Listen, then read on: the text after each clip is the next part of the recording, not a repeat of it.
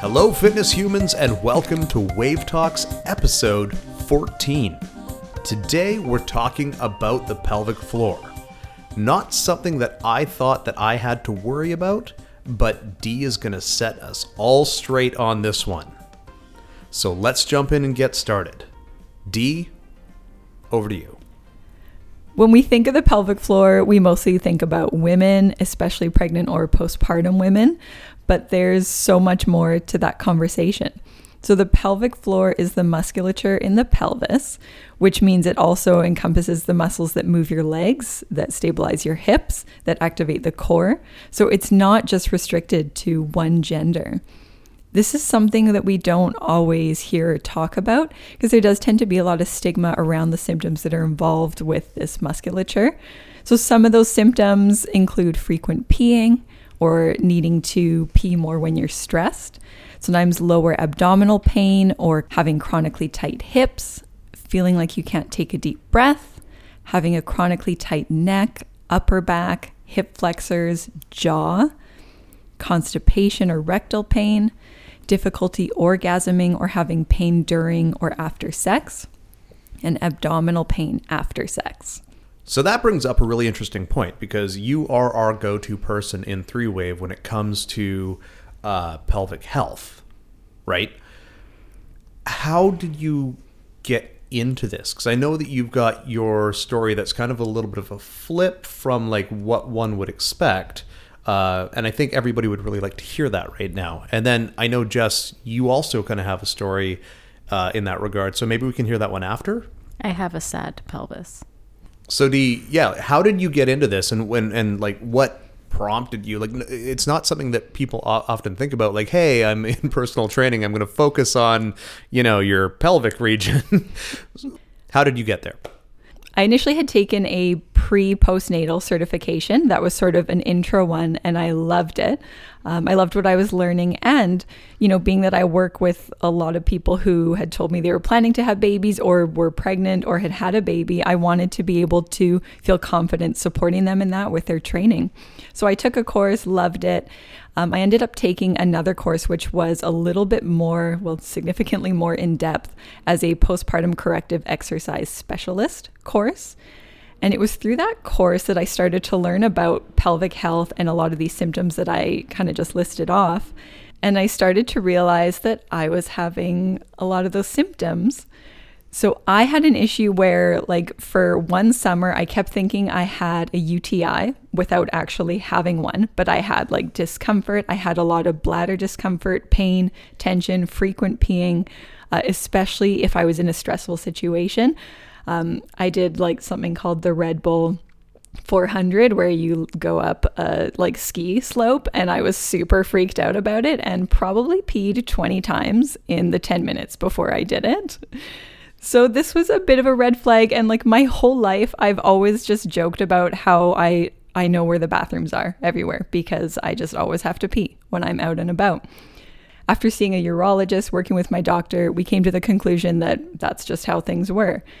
Cut to starting this PCES course, I realized maybe there was something I could do.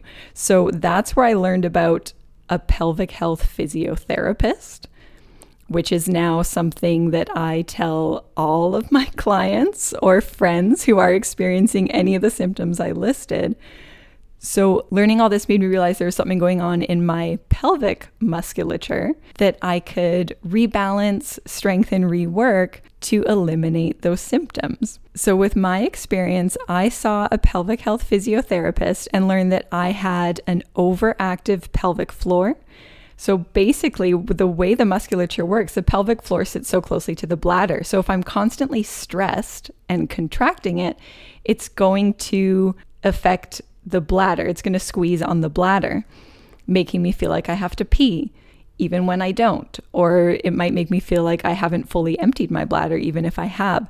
So, my work was actually in learning to relax my Kegel muscles or my pelvic floor muscles. So, just by getting that professional to look at it and like specifically in that area and then do the homework do the work uh, regarding like my whole body and how all that works i have been able to basically eliminate all of those symptoms They definitely still come back under stress, but that's about managing my stress in that situation and using those things that the pelvic health physiotherapist helped me work on. I think we really forget that the pelvic floor is such a huge structure in the human body. Mm-hmm. We focus so much on the exterior, especially in the fitness industry, which we've talked about multiple times. Uh, we focus on aesthetics, we focus on what we want to see, but we forget that there's so much musculature inside, and especially in our abdomen and around our torso. We are essentially one giant muscle to protect all of our organs in that area, and we can't see it.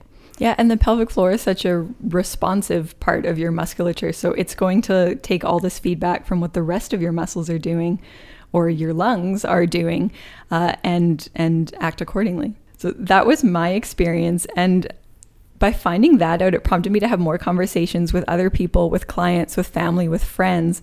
And through that, like I've been able to open up more conversation and learn that other people also have had similar experiences to me not knowing that there actually could be a solution to them. And that it's really common.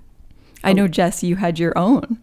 I did. So, actually, back in the day when I was a client of Coach D here, she was coaching me through some some movements.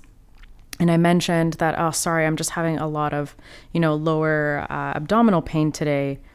Don't worry about it. I'll work through it. And she started asking me some more questions. And she referred me to a pelvic floor physio. And from that moment, I, I wasn't too sure how I felt about it because I, it seemed a little bit weird to me that my pelvic floor might have dysfunction. Even as a trainer, it wasn't something that really occurred to me. I'm like, well, it's my pelvic floor. Like, it's there, like, it does its job. Uh, but I decided to explore it because I'd been having a lot of abdominal pain, low back pain, and trouble breathing. And when I mean trouble breathing, I don't mean like I'm passing out. I mean not able to take a deep breath, which I often still struggle with. So I went to this pelvic floor physio and we just started talking about some of the symptoms, some of the symptoms that I'd been having. And I just start listing off, you know, a variety of things. And then she starts asking me some questions. And we realized that I'd actually been having lower abdominal pain for about 11 years. And I just thought that was part of my existence. I thought I had IBS. I often would go to the bathroom more times than was normal, especially before bed. Um, I was getting sometimes other pain, like uh, pain after sex, pain after um, going to the bathroom, and I just thought that I was dehydrated. I just thought that I it was because of my back pain. I just thought it was from my back injuries. So, after having this consultation with her and actually going through ways to release and actually learn how to breathe properly into my abdomen, I could control a lot of that pain and discomfort. And it alleviated a ton of the lower back pain that I thought was left over from my back injury. So I'm not sure what happened first. Was it the pelvic floor issue that caused the back injury, or did the back injury make the pelvic floor pain worse? Not entirely sure, but being able to actually realize that I'm in control of this massive muscular structure that holds so much of our stress and breathing mechanics and you know we hold trauma there too so being able to know that i had some control over that made a huge difference in a lot of the pain that i was feeling so it's been a really interesting process to actually realize that this happens to a lot of people. And like Dee said, having these conversations with people and our clients, you realize that it happens to a lot of people. And we really want to hone in that this isn't just a an issue that happens to women. This is a, an issue that happens to every fitness human or can happen to every fitness human. You can be anybody that's had any sort of damage, trauma, breathing issues, stress, and that can cause some serious pelvic dysfunction. And because the pelvis is the middle of everything, it's the middle of our entire body, it can radiate to other areas of our body and of our lives.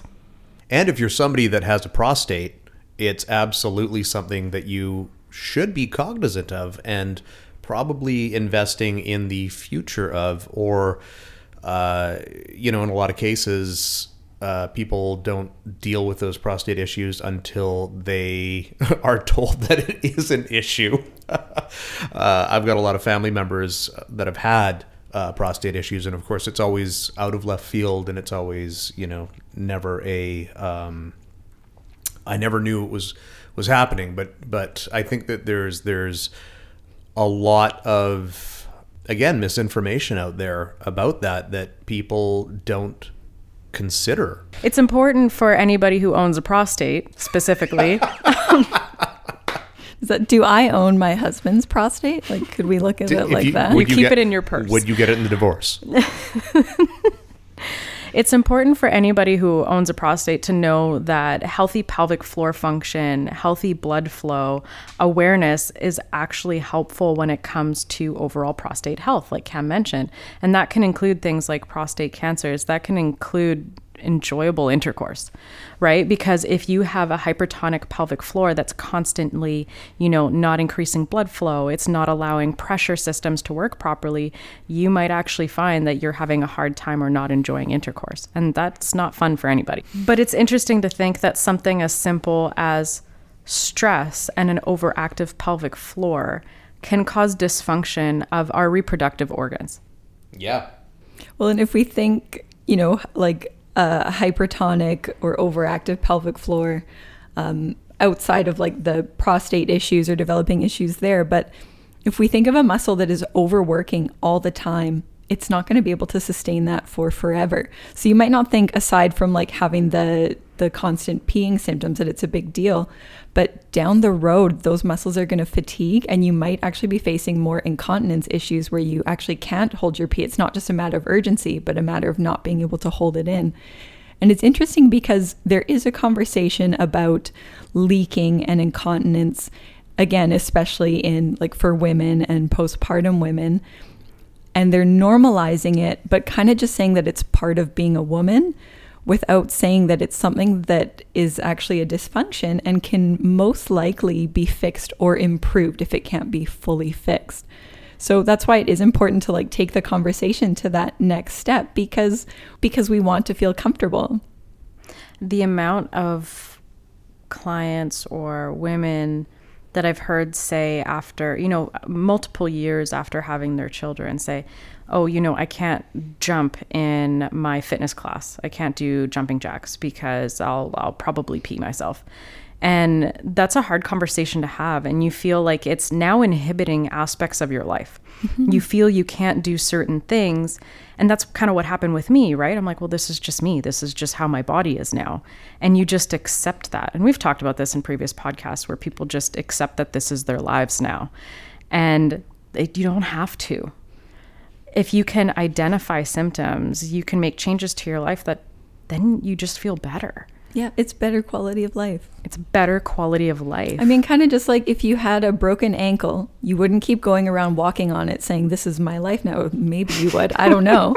but that's not typically the response, right? Like to the point where, you know, you have to get a cast, right? You would you would get it fixed and take care of it and go see physio for it. So why not do the same if you're having pain in your hips, pelvis, abdomen, all I think because a lot of it is taboo, right? Mm-hmm. You're not going to go up to your friends and say something like, I've gone pee 25 times today and it's only noon.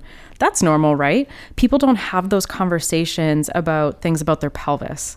We, you know, we typically sexualize the pelvis a lot instead of see it as a functional part of our bodies that doesn't have a sexual function the majority of the time. So I think that makes it a little bit taboo for people to talk about. And I think that maybe that's part of the reason why women have started to open those doors a little bit more because culturally it's more acceptable for women to have those conversations between each other. Whereas, you know, for men to have conversations of, yo, dude, I wasn't able to poo today because my pelvis hurts, that doesn't happen that often. Do you know what I mean? So I think it, we need to normalize that it's okay to talk about aspects of your body with anybody when it comes to health. and and you're not lesser than if you're ha- experiencing any of these symptoms or having challenges just like if you break your ankle you're not lesser than for doing that right like it, it kind of should be seen the same way So, we had talked about uh, pelvic floor symptoms being amplified by two types of uh, dysfunction or proper function that you need to be able to have in order to have proper pelvic health. So, let's talk a little bit about those so that we know how we can contribute to having better pelvic health. yeah so if we go back to those symptoms that we listed out before there are a lot of different things that can cause these and sometimes you could have one symptom that has multiple different causes. So that's why going to a pelvic health professional is really important so you can make sure you're getting the right treatment. So we might see that there is a hypertonic or tight and overactive pelvic floor. You could have a hypotonic, so a weak or underactive pelvic floor. Those are big things that kind of directly relate to the pelvic area. If we think of our Kegels, right, those are the muscles involved. So if we had a weak and underactive pelvic floor, we might be prescribed Kegel exercises uh, pretty purposefully and like timed with our breathing and things like that. Uh, a big thing that causes some pelvic floor dysfunction would be inefficient alignment. So, an easy way to just describe this is by Ideally, we would like to have our ribs stacked over the pelvis so that we can get our diaphragm, which uh, sits under our lungs, to work with our pelvic floor. So, if we don't have that good alignment, say we have a big arch in the back, the hips are a little bit rotated, um, or if the ribs flare or are rotated as well, we're less likely to get that good coordination between the diaphragm and the pelvic floor and we're probably not going to get great core function as well, which is all rolled in with the pelvic floor. And they technically kind of massage each other. That's, it's a weird word to use, I know, but when you use your diaphragm, it technically lifts and pushes on your pelvic floor. So they work in unison and release each other as well as contract each other. Yeah, so that that's a great segue to our next our next cause here. So, the pelvic floor works with the diaphragm and core to manage pressure in our system. So, there might be situations where we have extra pressure on the body and the pelvic floor is not able to manage that, in which case we might get leaking or some of these other painful symptoms that we talked about. So, this could be from pregnancy. A lot of people think that if they tear during a delivery, they're going to get pelvic floor issues, and if they don't, they're going to be totally fine. But what a lot of people don't realize is that nine months of having increasing weight on your pelvic floor is often what's a big cause of pelvic floor dysfunction for postpartum folks. And you also had a human, a tiny fitness human, punch through a tiny hole. So you're going to have trauma. I mean, maybe punching isn't the right They're word. They're fitness humans, D. They punch their way out. they fitness their way they out. They fitness their way out. They finesse their way out. Ooh. Ooh. So, if we're still looking at pregnancy, there are also postural adaptations that happen during pregnancy that would change the alignment to make the pressure management less efficient. That posture can change due to belly growth, due to how the baby is sitting in you, and also to breast growth. Then we can also look at diastasis, which we may have heard DR, diastasis recti, diastasis recti. I don't actually know the right way to say it, but I've heard it said many ways, and I'm going to say it all these ways. Um, lifting is also a great way to add pressure onto your pelvic floor. So if we're creating progressive overload, so trying to increase our weights in the gym week to week, we might increase the weight to a point where our pelvic floor hasn't built up enough. Where our pelvic floor where our pelvic floor hasn't built up.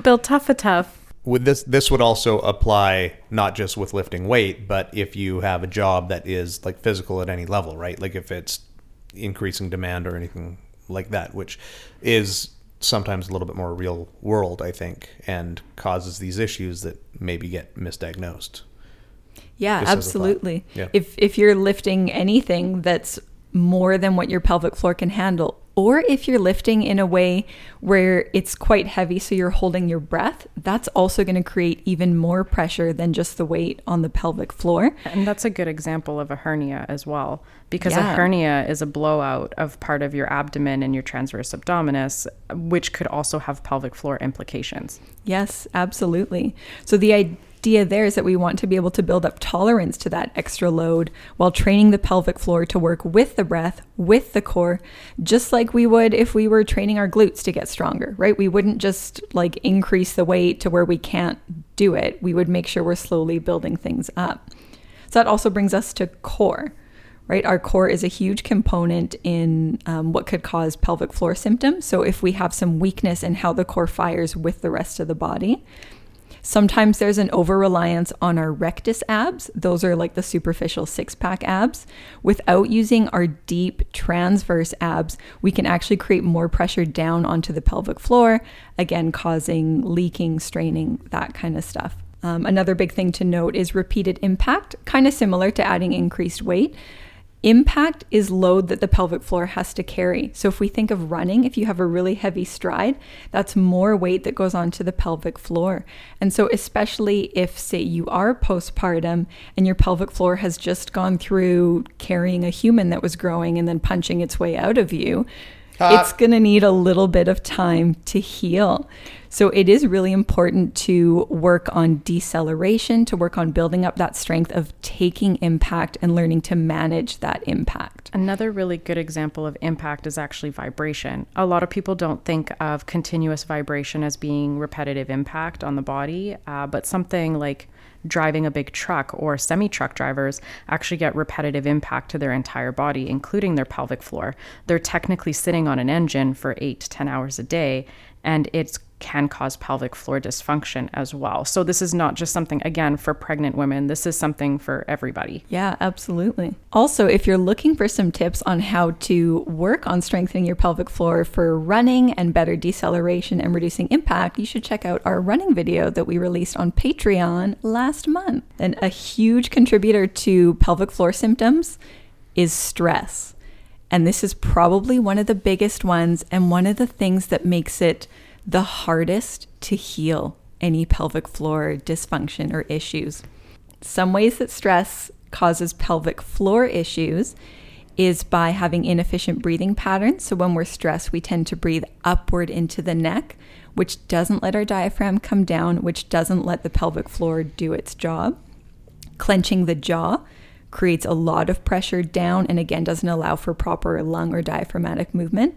And then clenching the pelvic floor. That was absolutely my experience where I always felt like I had to pee, so I always tried to hold my pee, so I was always clenching my pelvic floor, which also made it hard for me to take full, proper breaths and also had me like sucking in my belly all the time. So it was kind of the perfect storm of putting pressure down when I was trying to hold it all in. But what what what is there in the world right now that would be causing any stress? Not a thing. But what's pretty interesting about that is I actually learned how to control a lot of my pelvic floor pain by just breathing into my abdomen, which is really crazy. I had this whole host of symptoms that was alleviated by me taking deep breaths into my abdomen right? So that clenching is actually putting pressure on your variety of diaphragms you actually have in your body. Um, long story short, we have multiple diaphragms in the body, your upper palate being one of them, which works in unison with your diaphragm and your pelvic floor.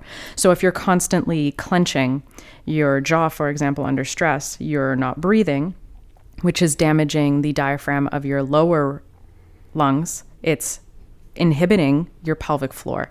So, keeping in mind that stress is probably one of the biggest factors for pelvic floor dysfunction that will go unnoticed, pregnancy is probably one of the biggest ones that people will notice because they know they've gone through something. And knowing that, one of the sometimes most effective treatment is breathing.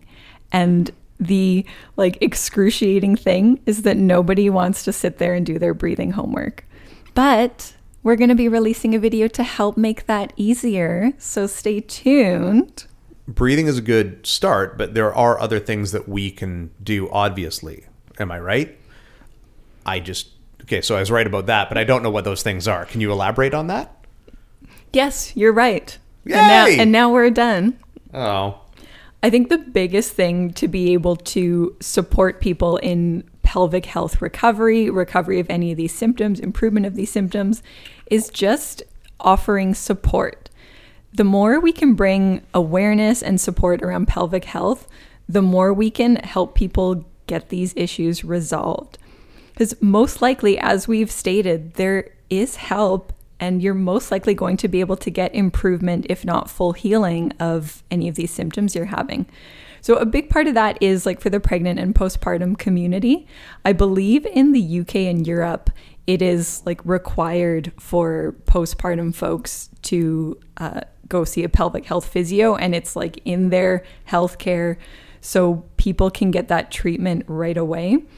Um, it's not the same here. A lot of people think that when they go for their six week postpartum checkup, when the doctor says everything is fine, they think, okay, pelvic floor is in good health. They don't even look at your pelvic floor. A lot of midwives will be able to offer support in that area so do make sure you're like empowering yourself by getting lots of information through that. Another thing that you can do that'll really help with overall pelvic health is actually focusing on your hips your breathing during fitness. So it's not just breathing it's learning how to move your body efficiently while managing pelvic floor health. So realizing am i gripping down am i pushing constantly Am I sucking in constantly? These are important cues that can really give you good information about your pelvic health during fitness, movement, lifting. If you find that you're constantly pushing out, for example, or constantly sucking in, this means that you're not actually pairing your breathing. So, breathing would be a good place to go. If you're finding that you're just having constant pain, you can find a host of different ways to release your pelvic floor, including stretches, again, breathing, proper alignment, and you can see a pelvic floor physio.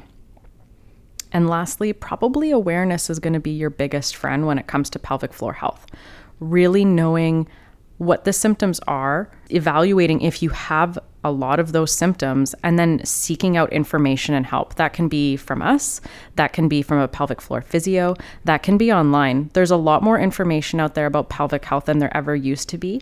And we really want to make sure that you feel welcome to find that information no matter what type of fitness human you are. And we want you to feel safe talking about that.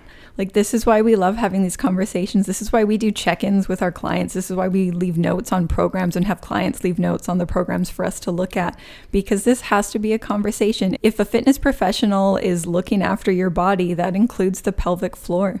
So let's talk about this stuff. Let's talk about how your bladder is feeling, how your pelvis is feeling, if you've peed more times than usual today. Like, that's really important stuff to talk about. Maybe it's normal, maybe it's not but we want you to be able to voice that so that you can get that sorted out so you can feel comfortable and go on with your day and be empowered and feel like you can do yeah. jumping jacks if you want to and feel that you can go for a run if you want to and not worry about where the bathroom is constantly or worry that you're never going to you know have fun during sex anymore because it always just hurts. These are actual problems that people have because of pelvic health.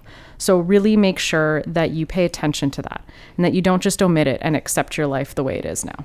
And Cam, I love that you said empowered because when I saw that pelvic health physio, I mean, for one, the time that she took to sit with me and let me explain all these experiences that I had and symptoms I was having that I didn't know were pelvic symptoms like she she showed me like the imaging on the ultrasound when we were doing that. So like i got to learn about how my pelvic floor muscles were affecting my bladder. I got to see what it looked like when i was breathing.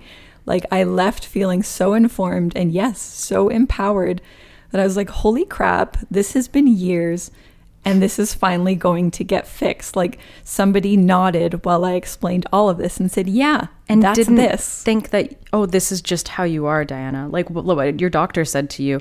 Oh, this is just you.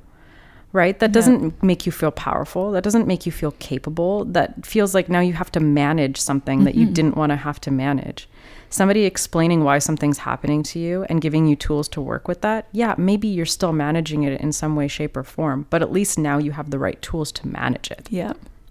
That is an amazing place for us to bring this to a close. Empowerment. Yeah. I want to thank all the fitness humans that have listened to this. This has been Wave Talks, episode number 14. We're so happy to have you here. And if you have any questions, don't hesitate to reach out to us because we would love to work with you. We'd love to help you. We'd love to chat with you. We'll see y'all next time.